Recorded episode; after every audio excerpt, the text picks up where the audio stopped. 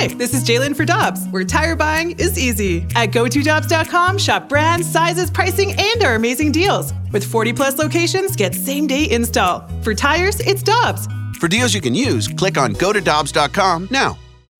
When you need mealtime inspiration, it's worth shopping Kroger, where you'll find over 30,000 mouthwatering choices that excite your inner foodie. And no matter what tasty choice you make, you'll enjoy our everyday low prices, plus extra ways to save, like digital coupons worth over $600 each week. You can also save up to $1 off per gallon at the pump with fuel points. More savings and more inspiring flavors make shopping Kroger worth it every time. Kroger, fresh for everyone. Fuel restrictions apply. Happy National Donut Day to Jay Delsing. Good morning, sir. How you doing? I'm doing. Who doesn't like a good donut any day? I mean, come on, let's be honest. Every day should be National Donut Day. I mean, sugar, fried bread. I mean, come on. Doesn't get any better. Come on. Fine food group. Come on. I mean, it's in a pyramid somewhere. it sure is. Uh, hey, hey, Jay, there's a piece up at golf.com right on the front page. Five stretches every golfer should do before he plays. What are your go to stretches before you, uh, when you get out to the range before you play? Well, Randy, what they are now is not what they were, you know, 20 years ago. Right. I Uh-huh. can tell you that for sure. but but um, uh, for sure, hamstrings, um, for sure, our hamstrings are a big deal for me. Um, I had my knee replaced, and something has kicked in with all the rehab that I did this year. I picked up 12, almost 14 yards with every iron. So I'm almost back to hitting my irons the same length I did when I was playing all the time. And it has a lot to do with the strength in my right knee because now I'm able to use the ground and push off in, to my left. So hamstrings are really big. Uh, I've had back surgery before, so I definitely like uh, getting my back loose. But Randy, when it's warm like it is now, man, it, I, I mean, two or three minutes of stretching, Yep. and then just a couple of you know, start off with a couple of little soft wedges and just get the feel. And it's it's much much different than that that April and even May golf. So, Jay, uh, for somebody in the audience that might be looking ahead to knee replacement surgery and then getting on the golf course, how long was it for you? What was the process like once you had the surgery before you got back onto the course?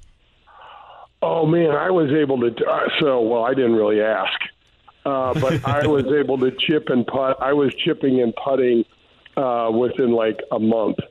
Um, I wasn't doing any full swinging, but I just wanted to just get out there and just walk around. And uh, the the first three months of that surgery are really, uh, regardless of what anybody tells you, it's tough. It's very painful.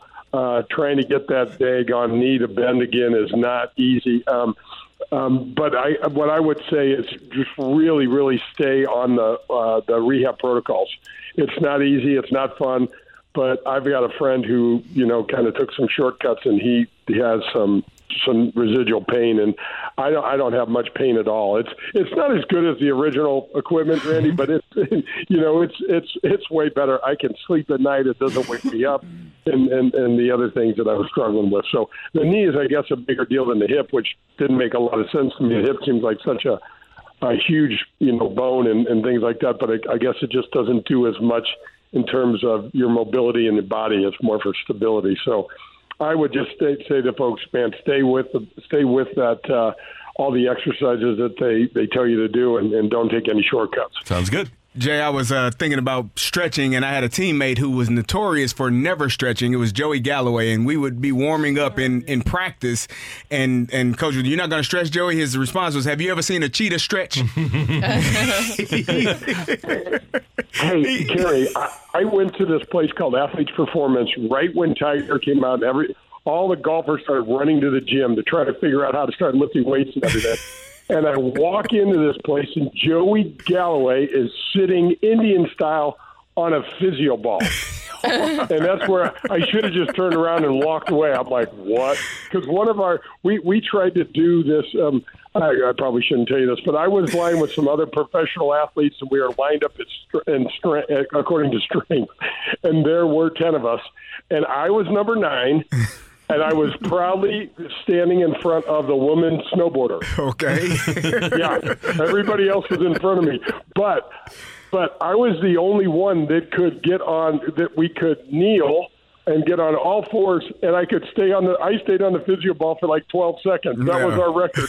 and Joey Galloway was sitting watching TV Indian style. I'm like, you suck. That's amazing. No, I know. I couldn't. I couldn't imagine how hard that was. That is amazing. Uh, Jay, I want to ask you about Rose Zhang, the, the Stanford product that uh, just turned pro. What do you think about her game, and, and how good can she actually be?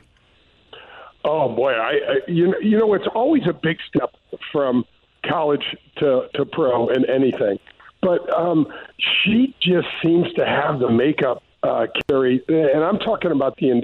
I don't know this young lady, but I'm a real fan, and I've, I've watched her swing. Obviously, she's got a gorgeous swing.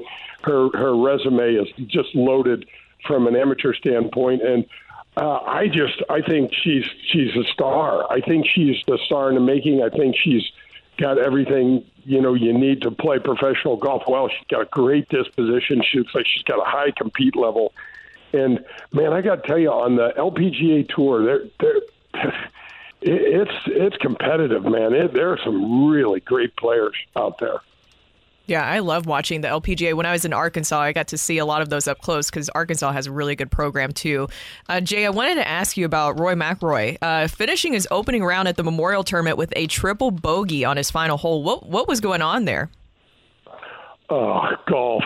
We've all been there, huh? so- oh my gosh! I mean, you just you know I don't know and to be inside of Rory's head if he had a mental mistake or or what because bad shots happen and things like that. But you wind up getting yourself into situations where you think you can get out or you think you might be able to do a little more than um, than you can. And I, I actually didn't see how he made the triple bogey. I did uh, uh, read about it, and that last hole at. at uh, at uh, Memorial is is a bear. Uh, the 18th's got water along the left, and it's a long dog leg uh, to the right with bunkers to the right. And I've been all over that hole before, and there's not a, there's a lot of bad places to go. Hey Jay, what's the hardest hole you ever played? Oh man, At least for your game. For your game. It would have to be um, the 18th at Carnoustie. So you guys, the 18th at Carnoustie, that's where Jean Van de Velde made that, I think, historic seven or eight after having a three or four shot lead, only to lose the British Open. But there is so much that can go wrong. There are these pot bunkers that they they just scatter randomly out there. There's this meandering creek that goes along the right. There's grass that's about four or five feet tall everywhere, and then just to really make it make you exceptionally uncomfortable. There's just a barbed wire fence to the left that's a boundary fence. Like that- that's not going to stop anything. You know, at least if you have a fence over there, you got a chance of hitting the fence. There's a post every you know 20 feet and barbed wire. So if you get that hook rolling over there, that that thing's out of bounds. So that that was one of the most uncomfortable tee uh, shots holes I've ever played. And the 17th at St. Andrews is ridiculous because of the the road hole bunker. There's a um, a, a cobblestone road over the green, which I did happen to visit, and there's also a railroad track back there. So I, I just I, I, I got to tell you guys, I don't know if you know how many shots are in a, a typical bottle of alcohol. But I found out once I played in the British Open because old Tom Morris used to love his scotch, and there are 18 shots of of alcohol in a typical bottle of scotch. And I can promise you, old Tom was completely smashed when he designed 17 because that hole is insane. There's a there's a hotel. There's a hotel right, and you have to hit your drive over about a third of a hotel over there. That's incredible. hotel- That's amazing. It's been pummeled. It's been pummeled. There's scars all over the the facade of that hotel. That's crazy. like- yeah, absolutely nuts. Hey Yeah. Jay, what do you got coming up on your show on Sunday morning? Randy, I have Brad Faxon on the show, Oh, nice. and he is uh, one of the historically one of the best putters of all time. He finished um, after I think his first three years on tour. He had a conversation with Ben Crenshaw, and never finished out of the top twenty in putting, and also led the tour in putting through three of those years, and played for about twenty five years. So he talks about putting, and he also talks about being Rory McIlroy's coach and his putting coach, and has some really interesting comments about LIV and and and what may or may not happen. So it, it, it's really fun. And I, as soon as I, I did that interview, I went straight to Norwood and went to the putting green. I'm like, I got to try this because something's got to be better than what I'm doing. Hey Jay, uh, I don't want to go over here, but isn't it amazing? You you mentioned Ben Crenshaw, and he was a protege of Harvey Penick, right? Yes.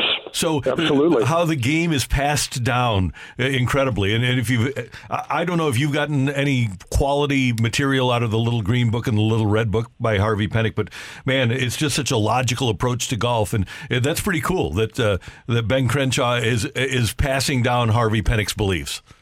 No, it absolutely is, and I mean, I think that's kind of the rom- the, the romantic side of the game, Randy. That uh, being older, that you and I like, is that we've heard these stories, and and you read those books, and you're like, man, it's, it makes so much sense. And then you read some of these other books and go, I don't even know what they're talking about. Mm-hmm. Yeah. You know, when it gets so complicated, and then the game is a simple game. It's a stick and ball game, and try and get it in the hole. It's not easy, but it's really simple. Well, we will be tuned in Sunday morning. Always it's great to have you with us. Have a great day, Jay, and we'll talk to you soon. Have a great day, guys. Thank you. Thanks. That's our buddy Jay Delsing talking golf here on 101 ESPN.